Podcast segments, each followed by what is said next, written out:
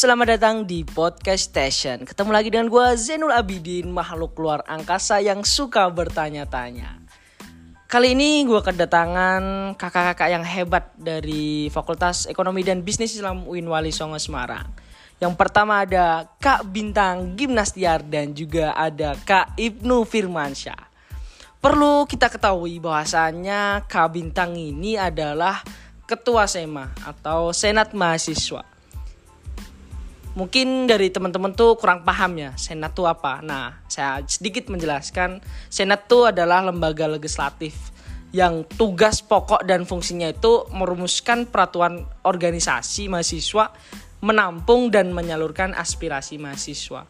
Sedangkan Kak Ibnu Firmansyah ini adalah ketua Dema Fakultas Ekonomi dan Bisnis Islam, yaitu uh, mungkin kalian juga kurang asing mendengarkan kata DEMA ya bahwasanya itu DEMA itu adalah lembaga eksekutif di mana tugasnya yaitu uh, melakukan ketetapan dari SEMA kampus dalam mengatur dan melaksanakan kegiatan-kegiatan mahasiswa.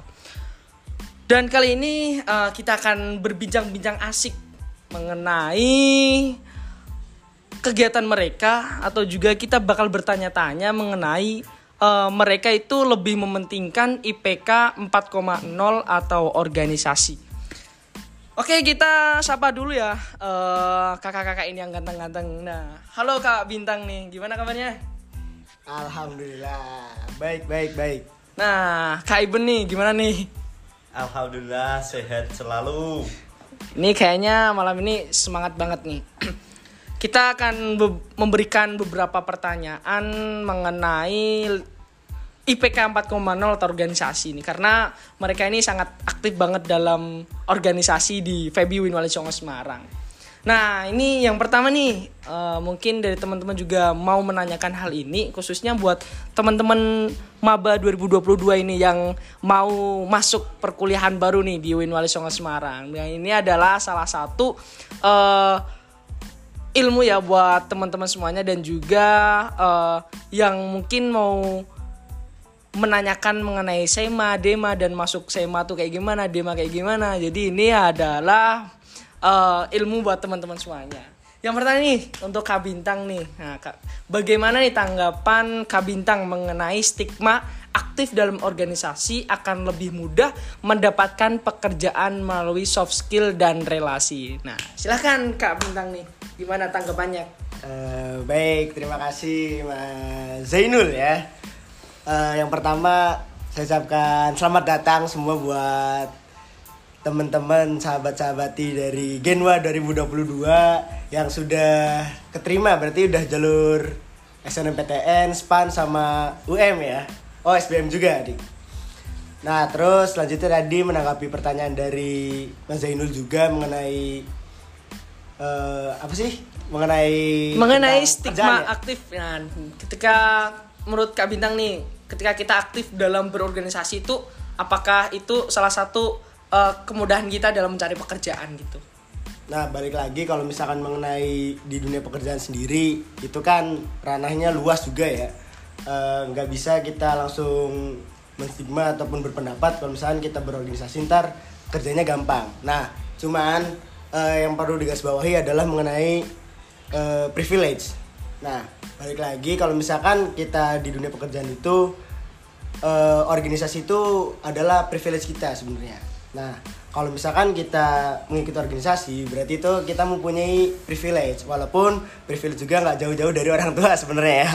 Cuman dari organisasi juga bisa mendukung sebenarnya privilege tersebut karena dari kita mengikuti organisasi uh, banyak hal yang didapatkan. Mungkin kalau misalkan dari teman-teman semua udah pernah ikut wawancara organisasi ya kalau misalkan dulu yang baru masuk misalkan ya itu wawancara osis. Pasti kan kalian uh, ingin mendapat pengalaman pembelajaran. Sebenarnya dari situ modal awal kalian uh, untuk dunia pekerjaan nantinya. Di mana nanti di organisasi juga adanya teamwork terus uh, mengenai pembelajaran apa pun itu untuk ke depannya. Nah di situ kalian gimana proses kalian aja sebenarnya di situ ya. Mungkin itu sih.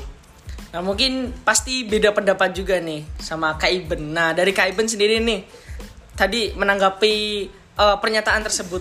Nah silahkan untuk Kak Iben nih buat temen-temen Genwa 2022. Silahkan untuk Kak Iben. Aduh, aduh. Kali ini kita pokoknya asik-asik aja ngobrol santai lah. Oke oke oke. Serambi kopinya bisa diminum dulu, rokok-rokoknya dulu, santai aja. ya mohon maaf tidak ngerokok ini salah. ini perlu dicontoh bahwasannya tuh biasanya kan aktivis-aktivis itu kan perokok hebat, tapi ini sungguh luar biasa nih Kaiben nih, nggak perokok, nggak pekopi dan orangnya luar biasa. Silakan tuh Kaiben nih. Oke baik, eh, terima kasih atas waktu yang diberikan dan eh, pertanyaan tadi yang diberikan oleh Kak Zainul. Eh, sebelumnya juga mengucapkan selamat datang bagi maba yang besok masuk eh, ke Wali Songo, terkhususnya di Febi dan dan eh, saya doakan sehat selalu untuk mahasiswa-mahasiswa Wali Songo terutama yang di FEBI karena nanti kita akan bertemu di PPAK tahun menanggapi stigma eh, aktif organisasi dapat pekerjaannya mudah melalui eh, soft skill ya soft skill dan privilege kata Kak, Kak Bintang tadi. Eh, kalau dari aku sendiri kan memang eh, belum belum eh, tahu arah ke depannya mau seperti apa ataupun nanti eh, tidak bisa melihat masa depan seperti apa apakah nanti eh, dari kita bisa gampang mendapat pekerjaan lewat organisasi atau memang eh, kita udah mempunyai privilege seperti kita anak DPR kita anak presiden Eh, tapi eh, di organisasi ini kita bisa lah eh, bekerja sama dengan pihak-pihak luar kampus yang nantinya eh, menunjang kita untuk mencari pekerjaan. Ya balik lagi ke privilege tadi. Eh, setiap kita mengadakan kegiatan pastinya kita akan bekerja sama dengan pihak-pihak luar kampus. Kemudian kita kenal eh, yang kita anak petani bisa ketemu presiden, kita anak buruh bisa ketemu sama menteri. Nah, itu kan bisa dijadikan eh, acuan atau eh, jembatan kita untuk mencari pekerjaan besok begitu. Kalau menurutku gitu karena eh, melihat dari yang sebelum-sebelumnya atau yang sudah mendahului saya pas organisasi atau senior-senior saya itu kan memang kebanyakan dari mereka eh, menggunakan organisasi sebagai privilege mereka untuk mencari pekerjaan kemudian eh, pekerjaan itu benar-benar dimanfaatkan untuk eh, nantinya mengembangkan organisasi ini lagi begitu. Nah biasanya kan berarti eh, intinya tuh kalau menurut saya sendiri juga tuh eh, kita ikut organisasi itu berarti itu salah satu bekal kita ya. Eh, bukannya kita tuh kalau ikut organisasi itu mudah mendapat pekerjaan, tapi kalau kita dalam eh, mengikuti organisasi itu berarti kan kita ada bekal gitu, bekal untuk eh, ke jenjang pekerjaan gitu. Kita udah ada sedikit ilmu lah dalam organisasi gitu. Karena biasanya kan dalam pekerjaan dunia pekerjaan itu kan ada organisasi-organisasi gitu. Nah, itu harus belajar dalam organisasi kampus itu. Nah, ini selanjutnya nih. Kak Bintang nih. Oh, sekarang jangan Kak Bintang dulu karena Kak Bintang lagi mumet-mumetnya. Nah, kita menuju ke Kak Iben lagi nih. Nah, Kak Iben nih, terus bagaimana eh, caranya, cara yang tepat nih eh, dalam eh, menyimbangkan dalam hal tersebut tadi ya, pertanyaan stigma aktif tadi. Nah, itu terlebih dalam meyakinkan orang tua mengenai manfaat ikut organisasi. Nah, apalagi kita tahu nih bahwa bahwasannya kan mungkin ada juga nih orang tua kita tuh yang sampai SD doang. Nah, kita tuh kan apalagi kita nih udah dalam lingkup perkuliahan. Nah, itu bagaimana tuh menanggapi pernyataan tersebut nih? Eh, untuk itu apa ya perihal izin untuk mengikuti organisasi dan nantinya eh, akan mendapatkan manfaat yang lebih itu kan memang eh, dari orang tuaku sendiri udah paham terkait hal itu. Nantinya eh, aku malah disuruh untuk aktif organisasi suruh eh, mengikuti kegiatan ini dan itu. Walaupun nantinya ini orang tua juga menyesal akan keputusannya itu karena eh, saya sendiri jarang pulang ke rumah. Eh, dan memang eh, itu untuk menunjang eh, masa depan atau kita mempersiapkan masa depan kita nanti gitu. Nah, kemudian dari orang tua sendiri juga eh, mendukung bagaimana nantinya eh, kita aktif organisasi tapi jangan lupa untuk apa ya tujuan kalian awal perkuliahan itu apa berkuliah itu apa pastinya mendapatkan pendidikan di ranah kampus eh, dan untuk organisasi untuk menambah soft skill kita sendiri begitu Nah dari Kak sendiri itu kan tadi menjelaskan eh, kalau orang tuanya mengizinkan. Nah sekarang nih buat Kak Bintang nih, ini eh, sebaliknya. Terus bagaimana cara Kak Bintang misal nih orang tua Kak Bintang nih tidak mengizinkan atau mungkin cara Kak Bintang meyakinkan bahwasanya meyakinkan ke orang tua Kak Bintang nih atau mungkin bisa dibuat contoh buat teman-teman semuanya itu bagaimana cara Kak Bintang tuh meyakinkan orang tua untuk orang tuanya Kak Bintang nih khususnya untuk eh, Kak Bintang tuh biar diizinin ikut organisasi gitu. Ya, ya, ya. Eh, sebenarnya hampir sama juga sih ya. Kalau misalkan mengenai organisasi ya dari orang tua sendiri mendukung. Cuman eh, beberapa punya kenalan juga kayak ketua-ketua gitu. Ada emang yang tidak diizinkan gitu. Nah itu gimana kita bisa memberi pengertian gitu. Apalagi tadi yang dibilang Kak Zainul juga ada beberapa orang tua yang emang eh, pendidikannya cuma sampai SD gitu. Karena dari situ kan eh, yang namanya organisasi kan eh, tidak belum lah belum mendapatkan lah ya. Nah tadi balik lagi yaitu eh, kita memahamkan me- ke orang tua menjelaskan apa sih dari tujuan organisasi tersebut. Nah di situ juga kalian harus memilih sebenarnya. Memilih ataupun eh, melihat organisasi tersebut yang emang mempunyai impact baik kepada diri kalian sendiri gitu. Jangan kalian asal masuk organisasi-organisasi gitu karena kan banyak juga beberapa organisasi yang dirasa sekarang ini sudah sudah tidak relevan gitu untuk di masa yang sekarang karena masih banyak menggunakan cara-cara yang kolot, cara-cara lama gitu. Nah, di situ kita benar-benar banyak menjelaskan, memberikan pengertian kepada orang tua kalau misalkan eh, yang organisasi yang kita masukin itu adalah berdampak baik kepada kita gitu.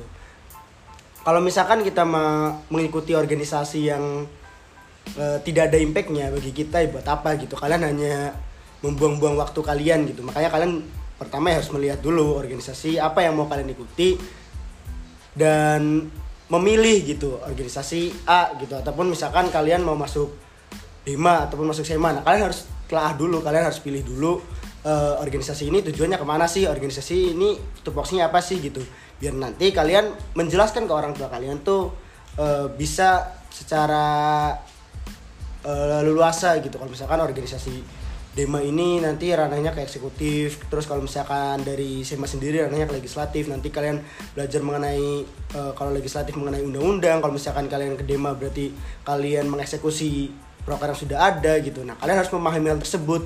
Jangan sampai kalian memasuki organisasi yang emang itu cuma ngikut-ngikut temen gitu. Kan banyak sekali Banyak apalagi tuh, iya, eh, maba-maba yang kalian belum paham mengenai eh, organisasi itu seperti apa gitu. Nanti kalian eh, ngikutin teman teman ngikut organisasi ini malah kalian ini. Terus nanti kalau teman kalian masuk sumur masa kalian ikut masuk sumur juga? Kan enggak sih. Nah kalian juga harus memilih dan menelaah apa sih organisasi yang baik buat kalian? gitu. Karena banyak banget organisasi yang ada di kampus. Ada organisasi intra organisasi ekstra ada UKM terus ada komunitas. Itu banyak lah. Sebenarnya kompleks banget ya dunia per, perkuliahan ini. Kalau kalian sering ngobrol-ngobrol sama kating kalian ka- pasti kalian juga bakal dengar kalau misalkan ya eh, kampus itu miniatur negara. Karena itu tuh banyak banget kompleks banget di kampus itu ya bermacam-macam organisasi gitu. Dan kalian harus eh, memilih organisasi mana yang perlu kalian ikuti dan itu berdampak baik kepada diri kalian sendiri gitu kalau misalkan kalian mengikuti organisasi itu nggak ada impactnya tadi nggak eh, cuman buang-buang waktu kan banyak juga organisasi yang emang dirasa eh, sudah tidak relevan untuk di masa sekarang. Apalagi banyak sekali ya kayak misalkan eh, organisasi-organisasi kayak dulu masih jualan risol terus kayak yang maksudnya impactnya nih nggak ada gitu. Kalau misalnya kalian jualan risol ya mending kalian jadi pedagang kaki lima masih jadi mahasiswa gitu. Ataupun kayak ya hal-hal yang mencari uang itu eh, seharusnya bisa sponsoran malah ini malah melakukan hal-hal tersebut gitu Tapi bukannya kalau kita mengikuti organisasi nih kita disuruh jualan risol itu kan juga ada impactnya sih buat kita tuh. Terus Nah. gimana tuh? Tadi kok pernyataannya seperti itu? Ya, sebenarnya balik lagi kayak gini ya. Eh, kalian itu mahasiswa dan mempunyai pola pikir yang berbeda dengan siswa gitu. Jangan kalian menjadi mahasiswa yang jadi siswa. Itu harus kalian pahamin bener eh, dari sekarang. Kalau misalkan dari mahasiswa itu mempunyai nalar kritis, mempunyai kreativitas yang tinggi, harus mempunyai inovasi juga. Kalau misalkan kalian yang jualan risol itu kalian masih SMA gitu. Nah, kalau misalkan kalian udah mahasiswa, ranahnya itu udah berbeda. Kalian bisa lebih eh, pendekatan tadi yang dibilang sama Presiden juga. Kalau misalkan kita juga mempunyai privilege eh, kepada bisa berkomunikasi ke dinas-dinas yang ada gitu. Nah, di situ eh, kalian bisa menjalin komunikasi juga ke beberapa perusahaan. Nah, yang di situ yang namanya sponsoran kan. Nah, kalian juga pasti eh, pernah lah sponsoran gitu. Nah, kalau misalkan kalian mencari uangnya udah dari sponsoran kan itu kita udah enak gitu. Udah ada impactnya untuk kita. Kita mendapat uang dari mereka dan kita pun mendapatkan eh, hal yang positif kita bisa kenal dengan mereka gitu dan itu menjadikan privilege kita untuk ke depannya. Oke, nah ini mungkin teman-teman juga nih mungkin pengen tahu nih bagaimana caranya ini para pres dan ketum nih, ketum bintang nih sebagai ketua Senat Mahasiswa Fakultas Ekonomi dan Bisnis Islam Songo Semarang. Mungkin kan eh, kita tahu sendiri bahwasanya ikut organisasi itu kan sibuk ya, sibuk mengikuti acara-acara gitu atau mungkin eh, mengadakan acara-acara gitu. Nah, terus bagaimana nih sebagai seorang ketua Senat mahasiswa eh, untuk memanage waktunya nih dengan baik antara kuliah dan organisasi. Silakan tuh, Kak nih, gimana nih tanggapannya nih? Eh, berarti ini cara membagi waktu ya antara organisasi dan perkuliahan. Nah, sebenarnya itu eh, tergantung pribadi kalian masing-masing. Kalau misalkan eh, kalian mendengarkan banyak tips, eh, karena kan gak dari sini doang, pasti dari beberapa motivator-motivator juga. Gimana caranya manajemen waktu dan bla bla bla segala macam. Eh, kalau misalkan dari diri kalian sendiri nggak ada kemauan untuk membagi waktu tersebut nggak bakal bisa. Jadi poin pertamanya tadi eh, kemauan dari diri kalian sendiri untuk membagi waktu tersebut. Nah, eh, mungkin dari aku sendiri kalau misalkan mengenai pembagian waktu itu tinggal kita eh, bisa memanagenya ya Eh, di waktu hari ini kita melakukan eh, organisasian gitu di hari yang lain juga kita melakukan eh, perkuliahan. Jadi jangan sampai perkuliahan dan organisasi itu bertabrakan gitu. Dan terasa dari aku sendiri dan Presiden kayaknya kumulat juga sih bahwa kamu sombong ya. Jadi eh, dirasa eh, kalau misalkan mengenai pembagian waktu itu dari diri kalian dan eh, jangan lupakan prioritas utama kalian itu di pendidikan gitu. Karena penting banget pendidikan itu karena ya kalian kalau misalnya melihat orang tua kalian ya udah susah payah cari uang masa kalian mau bolos kuliah sih. Karena dari eh, pendidikan juga itu tadi sangat penting banget. Makanya gimana dari diri kita itu bisa eh, memanage ya antara organisasi dan perkuliahan. Karena kan kalau misalnya kuliah kita kan pagi sih. Sekarang kalau di Febi sendiri kan udah nggak ada kuliah malam ya. Kalau misalkan pagi dari sampai siang ya kalian bisa kuliah gitu sebagaimana mestinya. Dan sisanya nanti sore ataupun malam kayak bisa mengikuti agenda-agenda per, eh, organisasian gitu. Entah nanti ada rapat mengenai kegiatan ataupun nanti kumpul-kumpul itu kan bisa dilakukan di malam hari. Mungkin seperti itu sih. Nah, sekarang Kak Iben nih, gimana nih tanggapannya itu? Cara manage waktu nih, apalagi sebagai Presiden Dewan Eksekutif Mahasiswa UIN Wali Songo Semarang. Nah, silakan nih Kak Iben nih, gimana cara memanage waktunya nih? Eh, sedikit mengutip kata sahabat saya ini sahabat Hewin ya. Eh, sibuk itu bullshit. Eh, tergantung siapa yang diprioritaskan begitu katanya. Eh, jadi eh, untuk eh, memprioritaskan suatu hal kita mau memprioritaskan akademik atau dalam kata lain perkuliahan ataupun organisasi itu bisa jadi kita bisa kita jadikan prioritas bersama. Uh, dan prioritas utama kita memang berkuliah begitu. Karena emang tujuan kita berkuliah pastinya untuk mendapatkan gelar dan juga uh, prestasi akademik mungkin. Dan kemudian kita di perkuliahan kita dikenalkan dengan berbagai organisasi kemudian uh, kita berproses di sana. Dan untuk uh, memanajemen uh, waktu agar uh, perkuliahan dan organisasi ini berjalan seimbang ya kita eh, di apa ya diajarkan untuk membuat timeline begitu. Karena eh, dari timeline itu kita bisa memprioritaskan hari ini prioritas kuliah kemudian hari esoknya kita prioritas eh, organisasi atau acara di organisasi dan kemudian yang hari lain mungkin prioritas dengan acara keluarga acara dengan teman. Nah itu kan eh, banyak lah maka dari itu kan eh, sibuk itu bullshit dan yang benar itu siapa yang kalian prioritaskan gitu Wih.